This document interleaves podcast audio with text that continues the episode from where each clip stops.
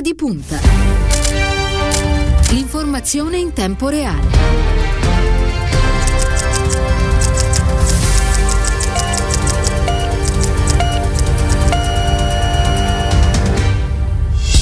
passati 4 minuti dopo le 8 in questo venerdì 5 febbraio. Una buona mattina e ben trovati all'ascolto da parte di Cristiano Bucchi. Un saluto a tutta la squadra di Ora di Punta, Stefano Gagelli in redazione, Ilenia Daniello alla parte tecnica per quanto riguarda lo streaming. Questa mattina un saluto a Andrea Draghetti.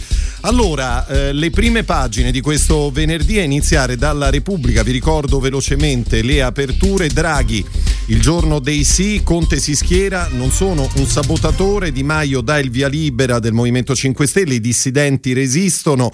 Grillo oggi a Roma per le consultazioni, arriva intanto il sostegno del di Berlusconi, il Partito Democratico parla di una maggioranza Ursula con Forza Italia, ma c'è il dilemma Lega nel governo.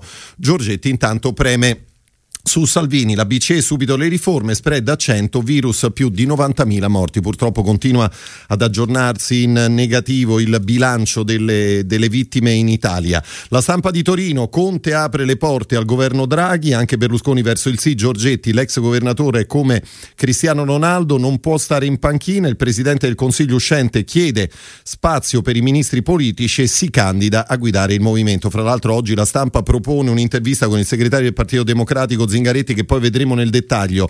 Avvenire, il futuro di Draghi è scritto nelle stelle, eh, nel Movimento 5 Stelle sta prevalendo l'idea di appoggiare un governo politico, Conte, io ci sarò, Berlusconi conferma il sì nella Lega Giorgetti convince Salvini ad aprire il confronto. Scrive ancora a venire, iniziate le consultazioni con i partiti, lo spread sotto 100 punti non accadeva dal 2016. La prima del Corriere della Sera cresce il fronte del sì a Draghi, Conte, lavoro per il Paese, Movimento 5 Stelle verso il via libera, il Partito Democratico, noi ci siamo, Forza Italia intanto apre e la Lega è tentata, il sole 24 ore, eh, spread sotto quota 100 come nel 2015, Conte prepara il sì a Draghi dei 5 Stelle e poi il manifesto con una fotografia a centropagina del presidente del Consiglio incaricato. Eh, c'è la fila, Draghi avvia le consultazioni a Montecitorio, ha già una folta schiera di pretendenti che sgomitano, scrive il manifesto, o loro o noi, per formare la maggioranza non basterà un solo giro. Vi ricordo a proposito di consultazioni, quelli che sono gli appuntamenti previsti sia oggi eh, che domani. Si inizierà questa mattina alle 11 eh, quando Mario Draghi incontrerà le autonomie poi eh, subito dopo sarà la volta di Leu e concluderà alle 12.45 ricevendo la delegazione di Italia Viva. Riprenderà gli incontri nel pomeriggio alle 15 con eh, Fratelli d'Italia Giorgia Meloni. Alle 16.15 sarà la volta del Partito Democratico a chiudere la giornata. Alle 17.30 Forza Italia delegazione delegazione probabilmente eh, guidata dal leader Silvio Berlusconi.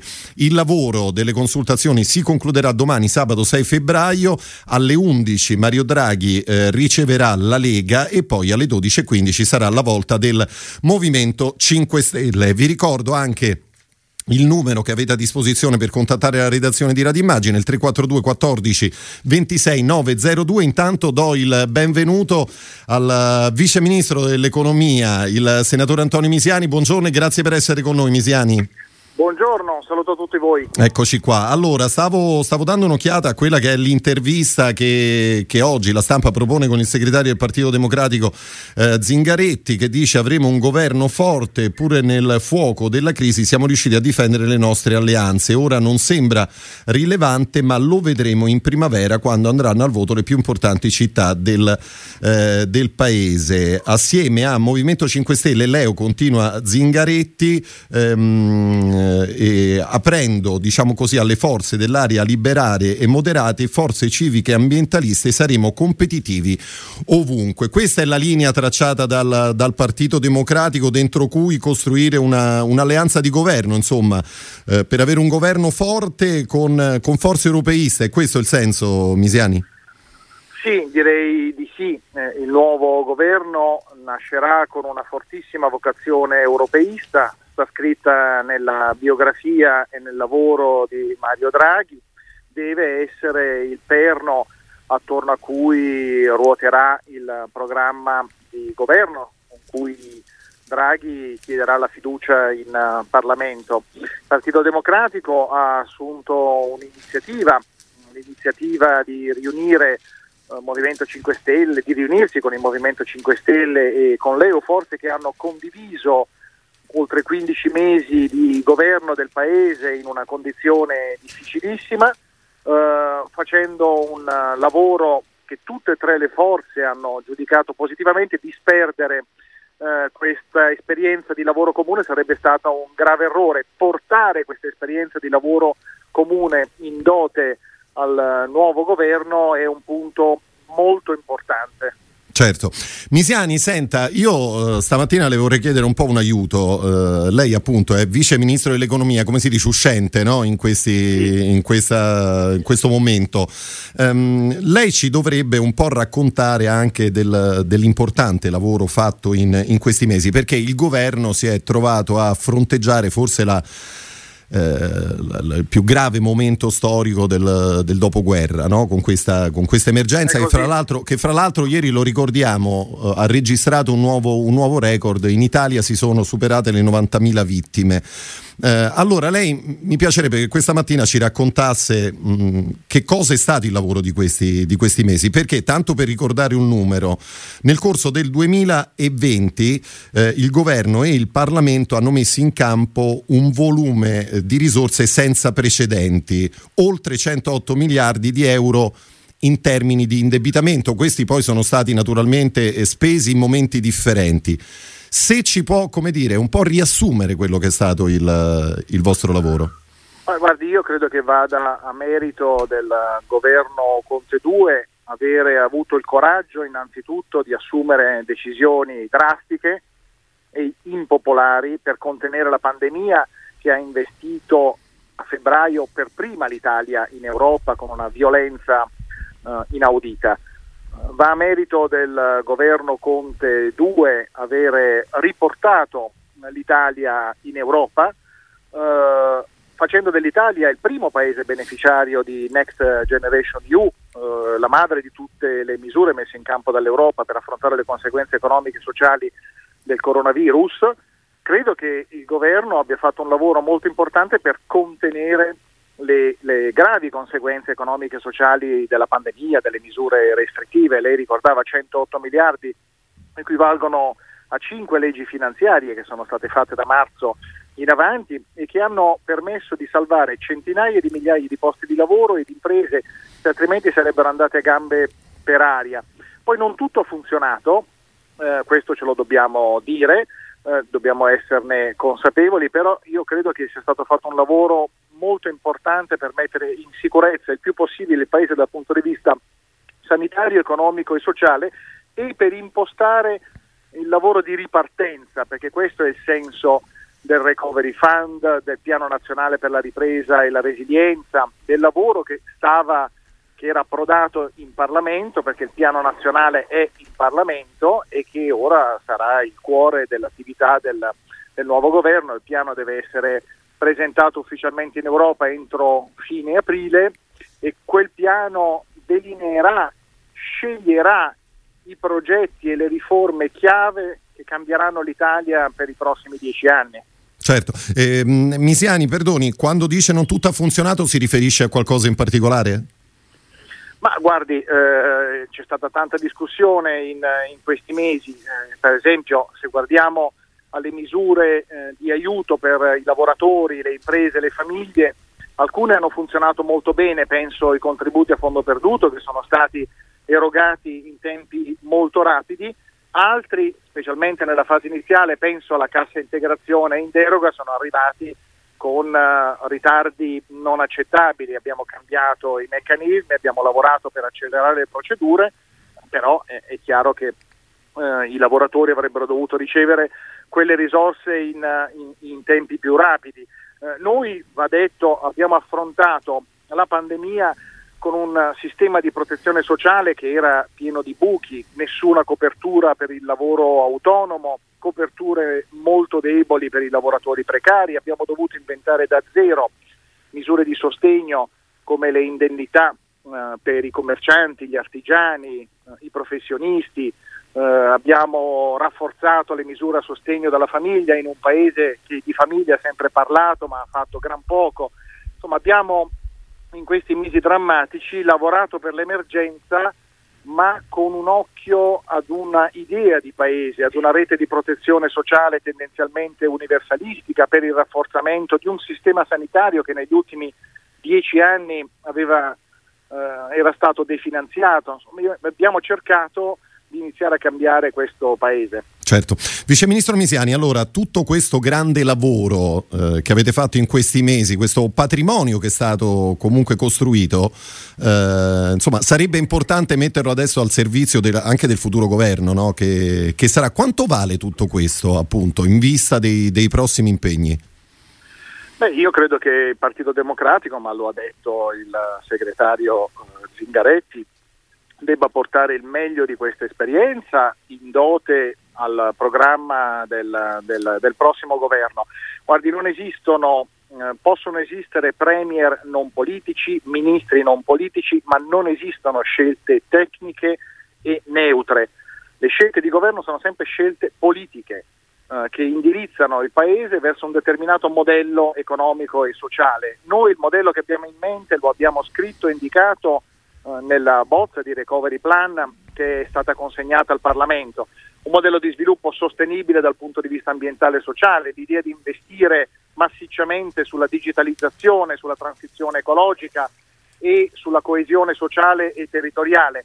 Ecco, credo che tutte queste cose non solo non vadano disperse, ma debbano essere il perno del, del programma del, del, del nuovo governo. Lo ripeto, a partire dalle scelte che si faranno sull'utilizzo dei 209 miliardi che l'Europa ha messo a disposizione del nostro Paese, che rappresentano un'opportunità ma anche una grande responsabilità, perché non dobbiamo mai dimenticarcelo, quello che accadrà in Italia, come verranno utilizzate queste risorse, come verranno spese, avrà un valore enorme per l'Italia, per le future generazioni del nostro Paese, ma avrà un valore enorme anche per consolidare la svolta storica che è maturata in Europa in questi mesi, perché se in Italia le cose funzioneranno, Uh, un'Europa che ha saputo rompere il tabù degli eurobond, della fiscalità comune, che ha riportato al centro le istituzioni comunitarie, andrà avanti.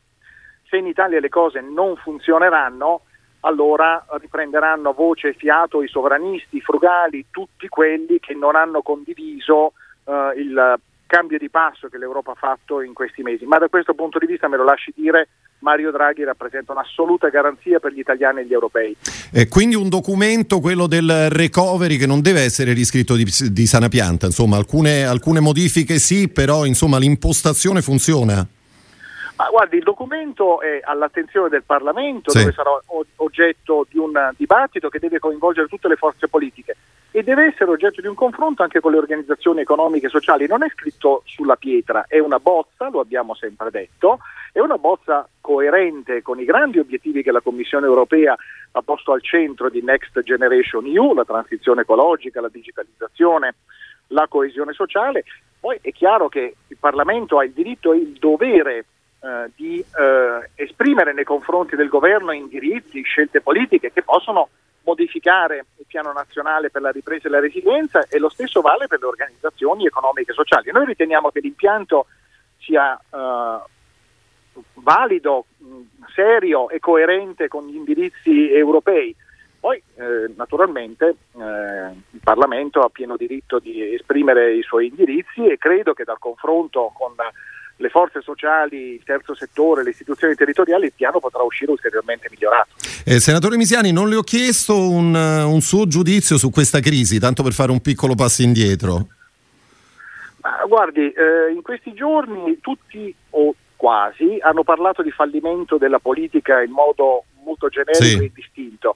Eh, io credo che non sia così. Eh, c'è chi la crisi ha deciso di aprirla, eh, Matteo Renzi e Italia Viva, facendo una scelta magari legittima ma profondamente sbagliata, questa è stata la nostra valutazione, e c'è chi come il Partito Democratico questa crisi ha lavorato per scongiurarla prima e per ricomporla una volta aperta. Ci abbiamo lavorato fino all'ultimo. Era chiaro che era necessario un cambio di passo del governo, superando progressivamente la logica di emergenza e impostando la ripartenza del Paese. È per questo che il Partito Democratico a novembre ha chiesto i tavoli sul programma, un nuovo patto di legislatura, un possibile rafforzamento della squadra di governo.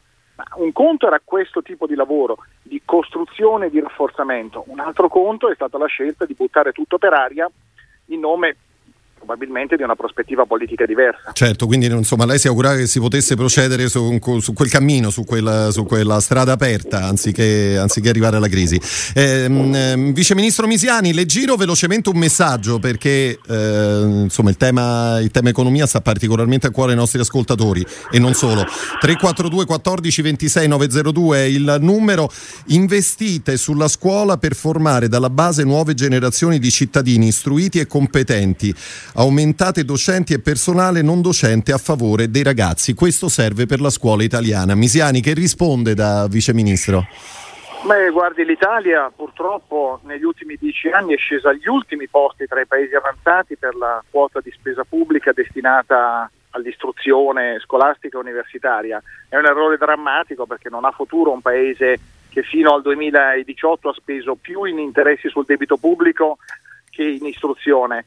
Noi abbiamo cercato di eh, invertire questa tendenza in una fase di emergenza, perché noi abbiamo vissuto e continuiamo a vivere un'emergenza drammatica anche dal punto di vista scolastico, siamo stati costretti nella fase iniziale a mandare in apprendimento a distanza 8 milioni e 400 mila studenti in un paese in cui una famiglia su 8 non ha accesso a internet, una famiglia su 5 nel mezzogiorno il rischio che corre il Paese è che si allarghino ulteriormente le disuguaglianze e aumenti la povertà educativa e la dispersione scolastica. Questo non ce lo possiamo permettere, abbiamo cercato di evitarlo e di contenerlo in questi mesi investendo il più possibile sul sistema scolastico. È chiaro che anche sulla scuola bisogna passare da una logica di emergenza ad una prospettiva di medio-lungo periodo. Anche da questo punto di vista il recovery plan poi deve contenere delle scelte importanti di investimento eh, sul rafforzamento del sistema scolastico, gli ITS, la ricerca, l'università, l'edilizia scolastica in un paese in cui troppe scuole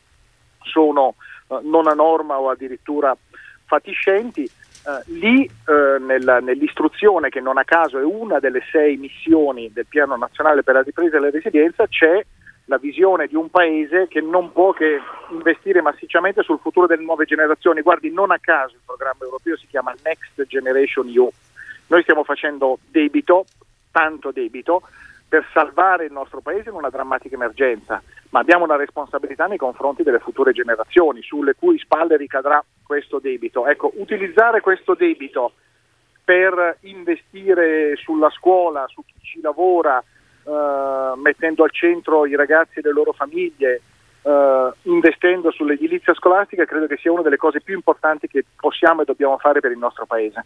Misiani, la risposta dei mercati se l'aspettava così, così positiva? Ieri lo, lo, spread è sceso fin sotto quota 100, insomma hanno salutato positivamente il presidente incaricato Draghi. Sì, credo che fosse prevedibile eh, la figura di Mario Draghi, la scelta del capo dello Stato di affidargli l'incarico per la formazione del nuovo governo è un messaggio molto forte eh, all'Europa, innanzitutto ai nostri partner, ed è un messaggio che i mercati hanno capito perfettamente. L'Italia rimane saldamente ancorata eh, in, in, Europa, lavora per la, per la ripartenza e da questo punto di vista eh, credo che aver affidato l'incarico di formare il nuovo governo a chi ha guidato per anni la Banca Centrale Europea e ha salvato l'euro con quel drammatico discorso dell'estate del 2012 credo insomma che la biografia di Mario Draghi eh, parli da sola. Eh, Vice Ministro Misiani, eh, stanno arrivando diverse domande per lei al 342 14 26 902. La questione recovery sta particolarmente a cuore ai nostri ascoltatori e non soltanto, naturalmente. Eh, scrive un'ascoltatrice: Caro Vice Ministro, è verosimile che il recovery plan possa essere riscritto di sana pianta in tre giorni? No. No, perché? No, perché non si scrive un piano che eh, delinea l'Italia dei prossimi 10-20 anni in tre giorni. Lo si deve scrivere con la pazienza di ascoltare il Paese, di ascoltare il Parlamento e recepirne gli indirizzi, di ascoltare le forze economiche e sociali. Eh, il piano deve nascere con una larga base di condivisione nel Paese e questa cosa non si costruisce in pochi giorni, c'è la necessità di un lavoro in tempi rapidi naturalmente perché lo ripeto la scadenza è ravvicinata, ma un piano di questa portata che investe centinaia di miliardi di euro deve essere scritto con cura, con attenzione, discutendo con l'Italia le priorità su cui indirizzare queste risorse. Allora, Vice Ministro Misiani, io vorrei concludere ehm, da dove siamo in qualche modo partiti, parlando dell'emergenza Covid. In Italia dall'inizio della pandemia si registrano 90.241 vittime, eh, soltanto ieri eh, ci sono stati 422 morti. In nove regioni italiane eh, si contano i contagi in crescita. Quanto, quanto, è lontana la, la fine di, di, tutto questo? Perché poi è una partita che si lega inevitabilmente anche a quella che sarà la, la campagna vaccinazioni in Italia, no? che sembra anche quella subire dei, eh, dei ritardi. Guardi, noi dobbiamo continuare a fare un discorso di verità nei confronti degli italiani. L'emergenza non è finita, non è dietro le nostre spalle, dovremo stringere i denti ancora per parecchi mesi, dovremo accelerare il più possibile la campagna di vaccinazione che è la via maestra per uh, sconfiggere il virus e superare la pandemia. Da questo punto di vista l'Italia non parte da zero eh, perché è uno dei paesi europei più avanti come numero di vaccinazioni in rapporto alla popolazione. Ci sono state delle battute d'arresto in tutta Europa nella fornitura di vaccini, speriamo che vengano rapidamente superate. Eh, il governo italiano insieme alla Commissione europea sta lavorando in questa direzione, credo che uno dei primissimi impegni, forse il primo impegno del futuro governo dovrà essere sulla campagna di vaccinazione che è la, la, la, la, strada maestra anche per superare l'emergenza economica e sociale, perché non ci sarà vera ripartenza eh, finché non saremo in condizione di allentare le misure di sicurezza e superarle progressivamente, ma lo potremo fare quando una quota sufficiente di italiani si sarà vaccinata. Restano, restano, impresse quelle immagini dello scorso fine settimana, di quei tanti assembramenti un po' ovunque nel paese, da, da nord a sud, Misiani. Sì, sono immagini che hanno, che hanno colpito uh, tanti, uh, però va detto che gli italiani hanno fatto uno sforzo straordinario in questi mesi, basta camminare per strada per vedere il grado di rispetto dell'uso della mascherina e delle misure di sicurezza. Io non me la sento di gettare la croce a persone che nel momento in cui è consentito decidono di fare una passeggiata e di uscire dalle, dalle, dalle loro case. Eh, credo che naturalmente, lo ripeto, dovremo stringere i denti ancora per mesi, rispettare scrupolosamente le misure di sicurezza, ma complessivamente credo che il Paese abbia fatto uno sforzo il Vice Ministro dell'Economia, il Senatore Antonio Misiani, grazie per essere stato con noi, l'aspettiamo presto in studio Misiani. Grazie a voi, molto volentieri. Buona giornata.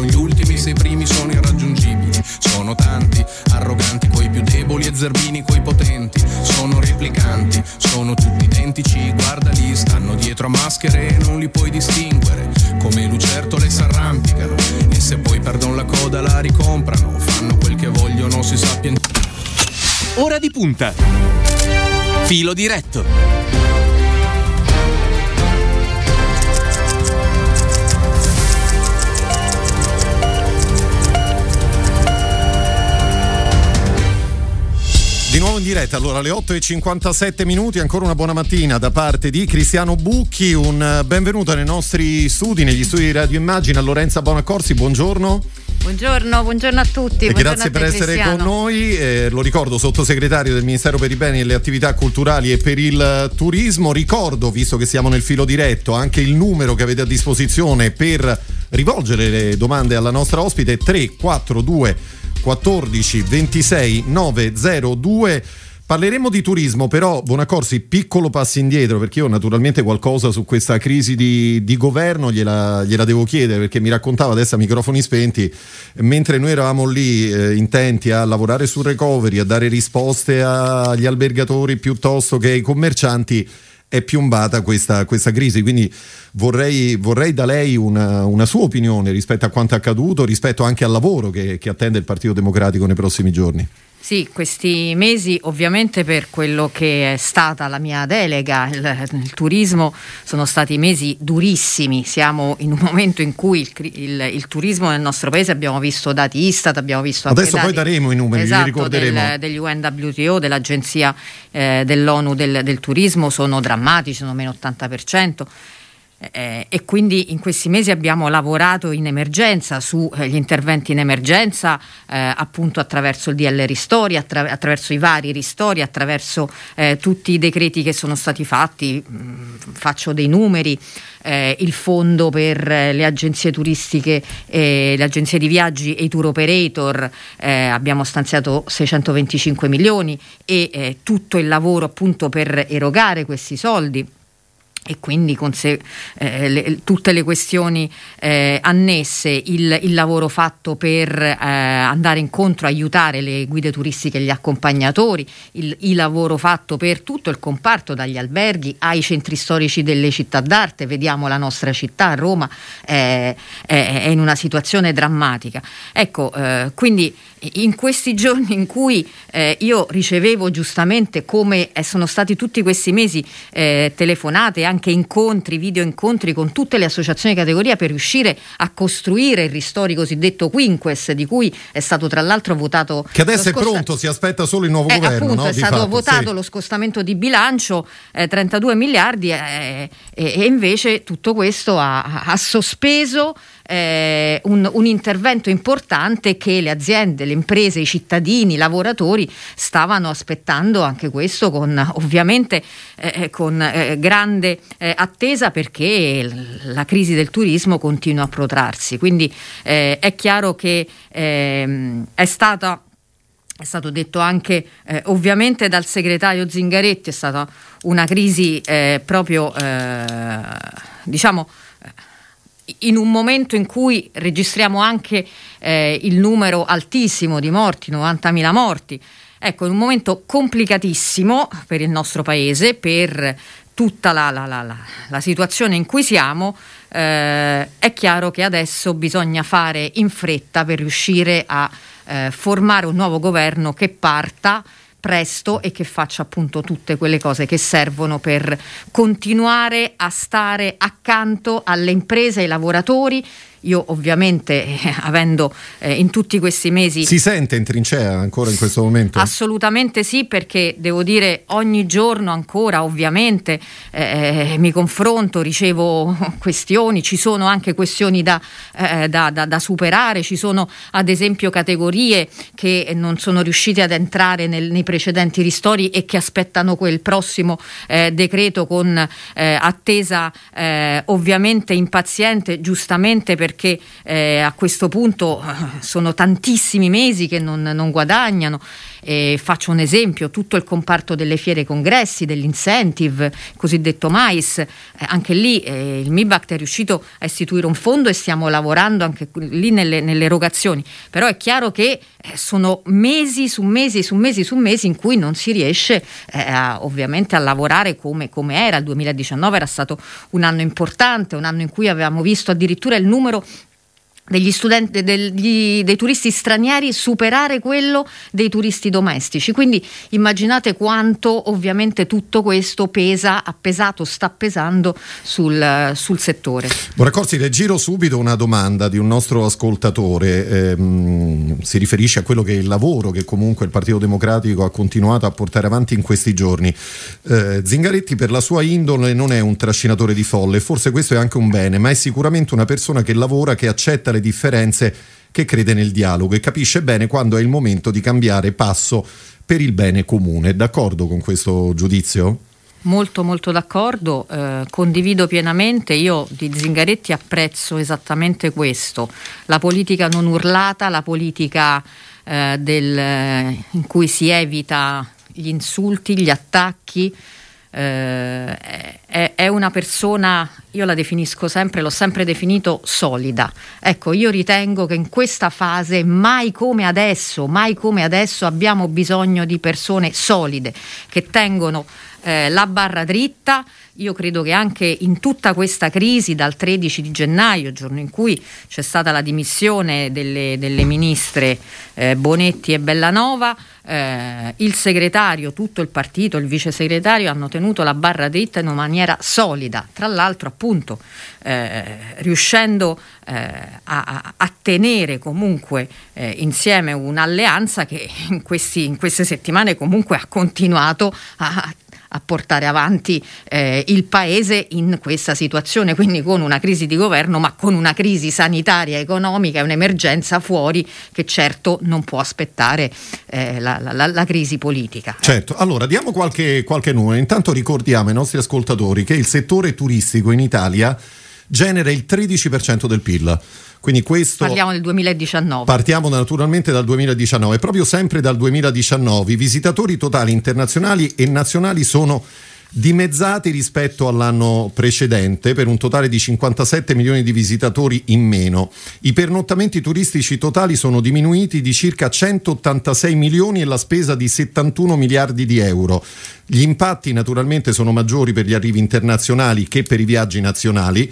I visitatori internazionali pernottanti sono diminuiti del 64%, pari a 40 milioni di visitatori, questo per darvi il volume complessivo eh, e i domestici del 31%, quindi 16 milioni rispetto al, allo stesso periodo del, del 2019. Allora, intanto la prima domanda che le faccio è questo.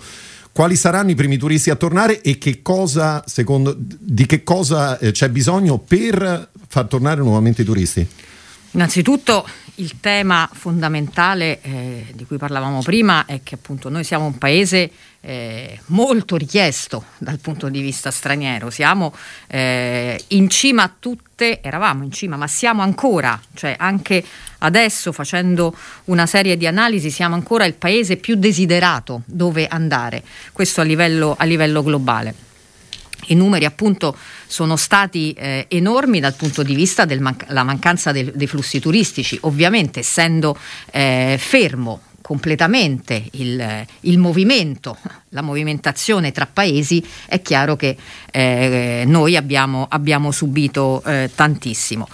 Quest'estate il governo aveva fatto una scommessa, facciamo anche un esercizio di memoria, ecco, rispetto anche al discorso che facciamo prima sulla crisi di governo, teniamo tutto insieme.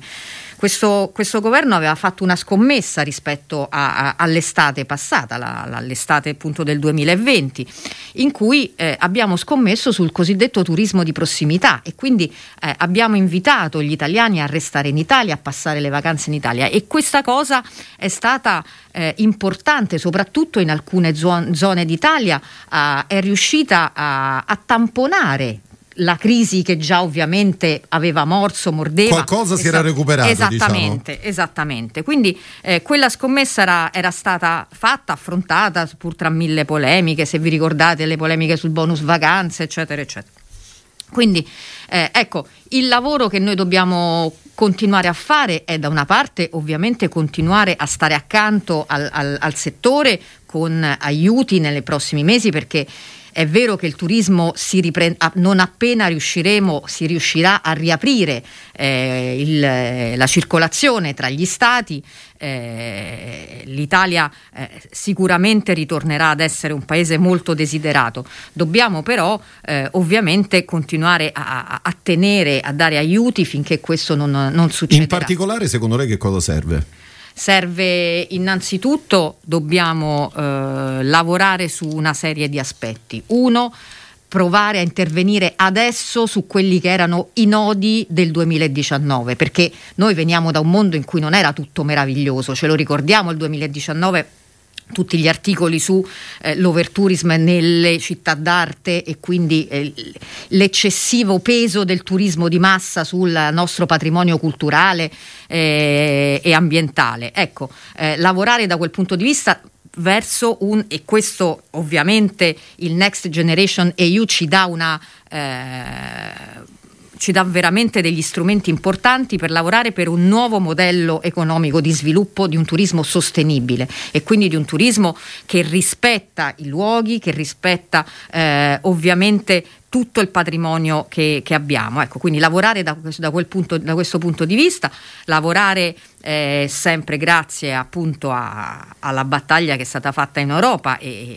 e, e, e al, alle previsioni del Next Generation e del, eh, del piano di mh, nazionale eh, rispetto a un, a un, intervento molto importante infrastrutturale, a un, a, a un lavoro ris- di riposizionamento strategico del nostro paese e su un, un lavoro di eh, innalzamento della qualità dell'offerta dell'offerta complessiva, che significa eh, qualità dell'offerta dal punto di vista dell'infrastrutturazione, della formazione professionale. Dobbiamo lavorare molto di più sulla formazione professionale. Lei su questo punto ha insistito molto in questi, in questi mesi, anche se insomma forse la, la, la, parte più difficile poi alla fine, no? perché da una parte servono risorse e dall'altra servono anche materialmente le persone per formare diciamo, no? chi, chi, lavora con, con, il turismo. Ma servono anche nuovi lavori, e perché nuovi lavori. Il, il, il, turismo è, è fluido eh, appunto e per non correre dietro a modelli che tutto sommato non sono nostri,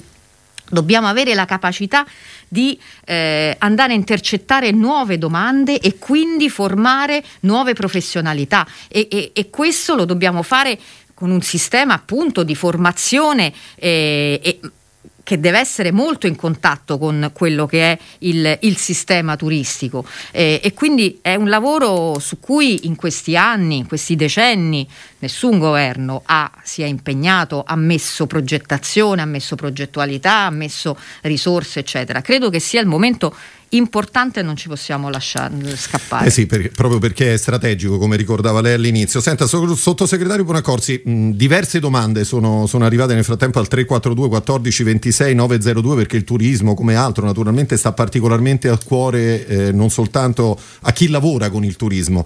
Allora, scrive un nostro ascoltatore, caro sottosegretario o sottosegretaria. Segretaria. Sottosegretaria, appunto. Ora giustamente è l'ora dei ristori. Nel medio termine non ritiene che vada impostata una politica per il turismo per creare un'alternativa al turismo di massa?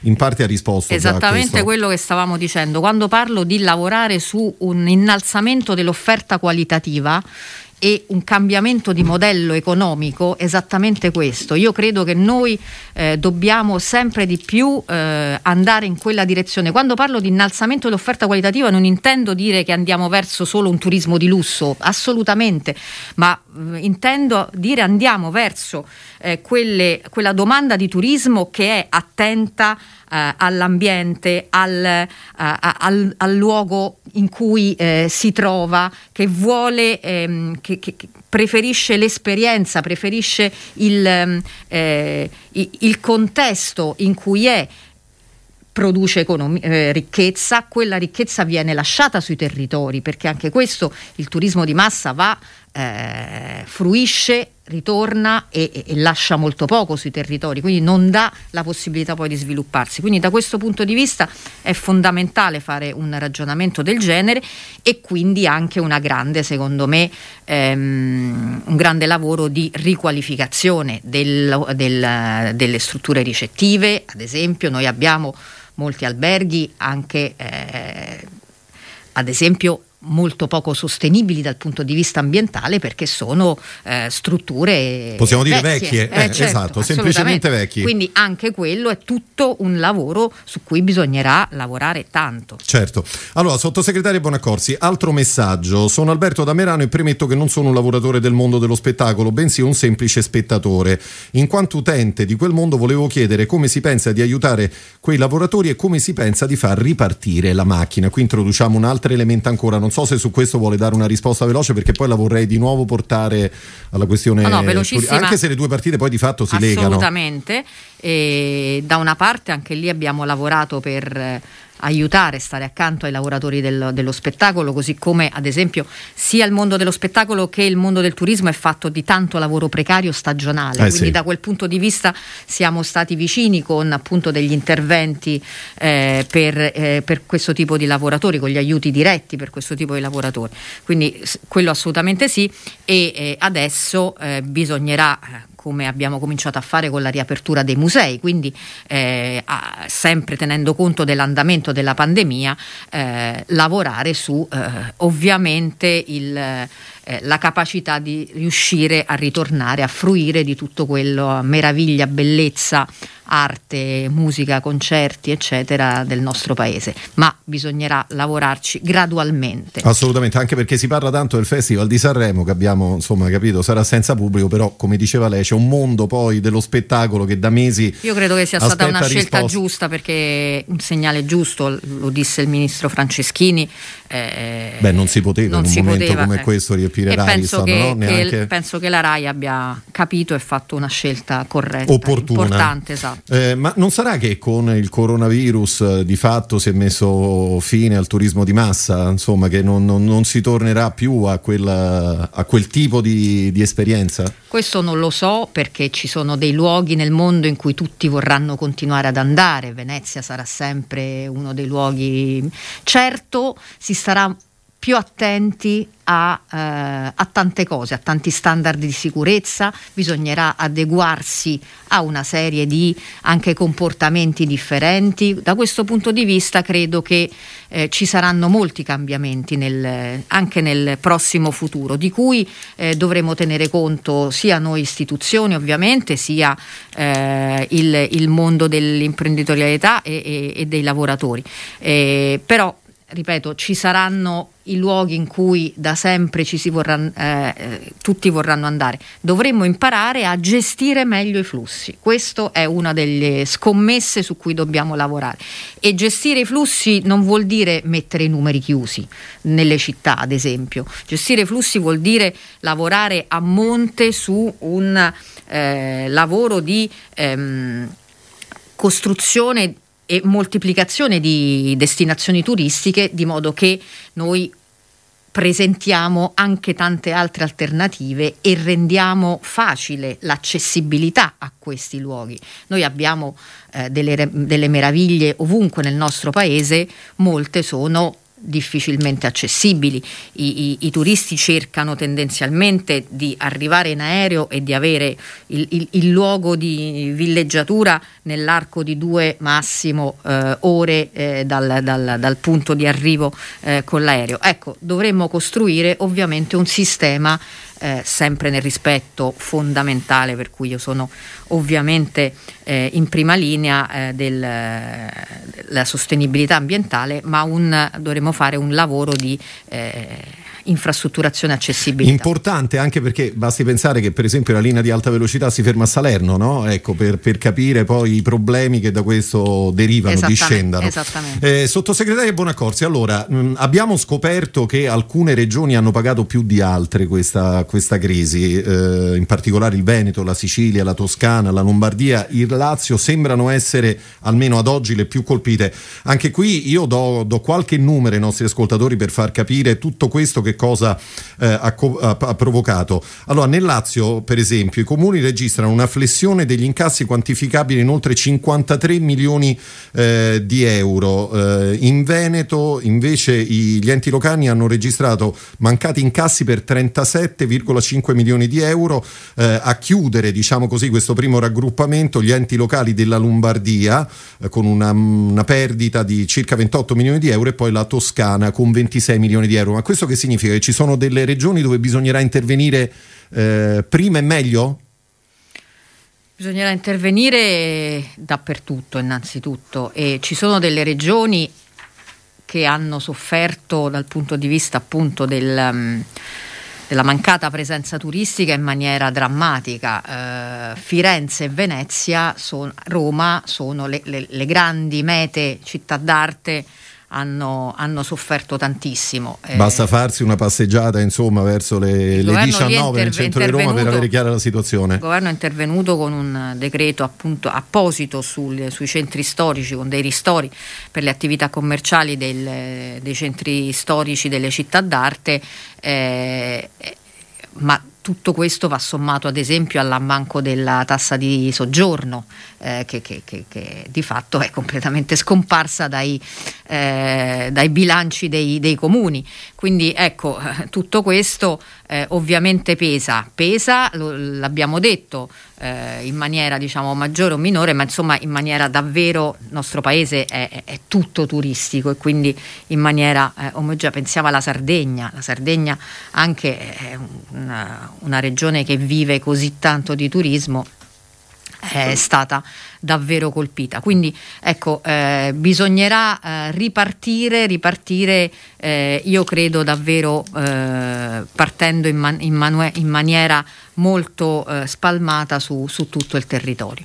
E, però ecco, il, il lavoro che dovrà essere fatto dovrà essere, secondo me, come abbiamo detto, impostato su eh, un lavoro che, che, che, tiene conto poi dei pilastri e delle indicazioni che ci dà l'Europa, cioè la sostenibilità fondamentalmente, la digitalizzazione, non, non abbiamo parlato, ma il tema di eh, fare un grande piano di digitalizzazione anche e soprattutto per il comparto del turismo è fondamentale, il che significa non solo dare internet dappertutto che è fondamentale. Sa che i cittadini sentono parlare di questo da tanti tanti esatto, anni, esatto, no? poi esatto, ancora non l'hanno toccato con mano, quindi non, non vorrei che passasse dovremmo, l'idea che dovremmo, solita... dovremmo farci una puntata intera su eh, questo, sul, sì. per, sul perché in Italia siamo a questo punto. E, e, e, però vuol dire anche, ad esempio, un'elaborazione dei dati, dei flussi, dei, di quei flussi di cui parlavo prima, che ti permettono di progettare politiche eh, territoriali, di marketing, del turismo fondamentali per la programmazione. Ecco, da questo punto di vista noi siamo molto indietro, invece dobbiamo correre. Correre. Eh, Bonaccorsi, gli errori da non ripetere guardando alla scorsa stagione estiva?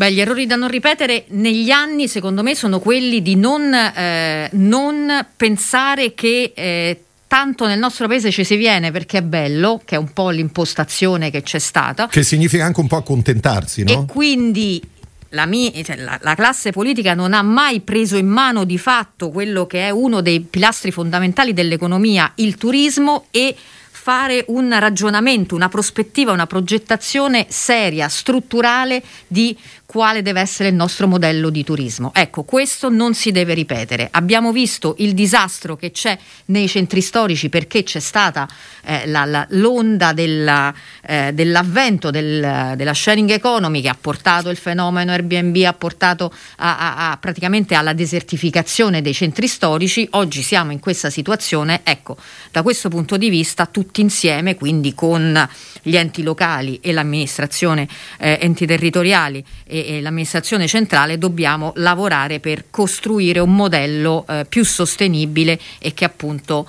eh, valorizzi allo stesso tempo tutti i nostri luoghi. Che poi tutto questo di fatto è scritto nel, nel documento recovery che, che, che, il Partito Democratico poi presenterà anche no, al, al Presidente del Consiglio, che discuterà col Presidente del Consiglio, cioè c'è un punto da cui da cui partire anche su questo? Beh, nel, nel, nel recovery, eh, diciamo, tutta l'elaborazione, la, la, prima versione, poi la seconda versione che prevede tra l'altro un aumento consistente dei fondi per cultura e turismo che sale da 3 miliardi a 8 miliardi, eh, c'è un lavoro e una prospettiva che va proprio in questa direzione eh, sulla digitalizzazione, sul lavoro, eh, sulla valorizzazione appunto del, dei borghi, quindi del, del turismo eh, diciamo cosiddetto minore ma che minore non è, della riqualificazione delle strutture eh, ricettive e della della formazione professionale, quindi di quei temi che abbiamo eh, parlato.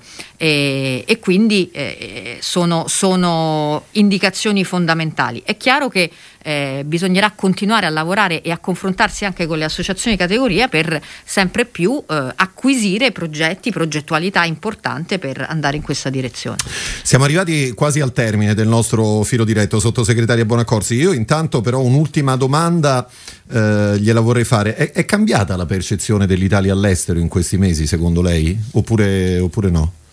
Beh sì, io dalla mia modesta posi- posizione che ho coper- ricoperto in questi mesi, eh, devo dire che c'è stata, ho avuto ovviamente eh, come sottosegretario al turismo eh, tantissimi rapporti con i miei colleghi in tutto il mondo e c'è stata proprio una, um, un'attenzione particolare alle modalità di gestione della pandemia del, del nostro paese, della serietà con cui è stato affrontato eh, e soprattutto della capacità di eh, gestione della, eh, dell'emergenza. Da questo punto di vista, malgrado appunto si continui a, anche a mettere molto in discussione soprattutto su, su, su, sui quotidiani, nelle discussioni e nella polemica politica, la gestione eh, di questo governo, eh, io eh, sinceramente eh, da questo punto di vista, dal punto di vista dei rapporti internazionali, eh, noi abbiamo eh, davvero rappresentato una guida rispetto a tante impostazioni di, di lavoro. Quindi, Faccio un esempio, il segretario generale dell'UNWTO, che è la, eh, l'agenzia del, del, turismo dell'ONU, eh, a, a, giugno eh, come eh, dimostrazione di eh, vicinanza eh, come prima uscita dopo la chiusura, dopo diciamo, i mesi di lockdown duri, venne proprio a Roma per eh, dimostrare quanto UNWTO avesse studiato, acquisito il modello eh, italiano e, e, e, l'Italia come paese eh, importante cui, eh, con cui lavorare. Quindi credo che sia un, un, riconoscimento molto importante. Bisogna correre con i vaccini, insomma mi sembra di capire che tutte le partite dire, passano da lì poi Questo non vuol dire che non bisogna continuare a correre, assolutamente. Allora, sottosegretaria Bonaccorsi, grazie per essere eh, stata con noi. Ricordo il sottosegretario dei beni eh, e le attività culturali e per il turismo. Naturalmente Radio Immagina è, è a disposizione anche no? per illustrare appunto il, il lavoro che, che certo, attende il e anche per Partito raccogliere idee, certo, e per raccogliere idee, per confrontarsi con gli ascoltatori esatto. come abbiamo tentato di fare questa mattina. Grazie a voi e grazie a tutti gli ascoltatori. Grazie, eh, grazie. E allora noi ci fermiamo per il momento qua. Vi ricordo naturalmente che ora di punta eh, tornerà non domani, è sabato, lunedì mattina puntuale dopo il giornale radio delle 8. Vi ricordo anche questa sera a partire dalle 18 l'appuntamento con Piazza Grande. Tiziana Ragni e i suoi ospiti. Un ringraziamento a Stefano Cagelli redazione, Ilenia Daniello alla parte tecnica, Andrea Draghetti per quanto riguarda lo streaming, da parte di Cristiano Bucchi l'augurio di una buona mattina e a presto.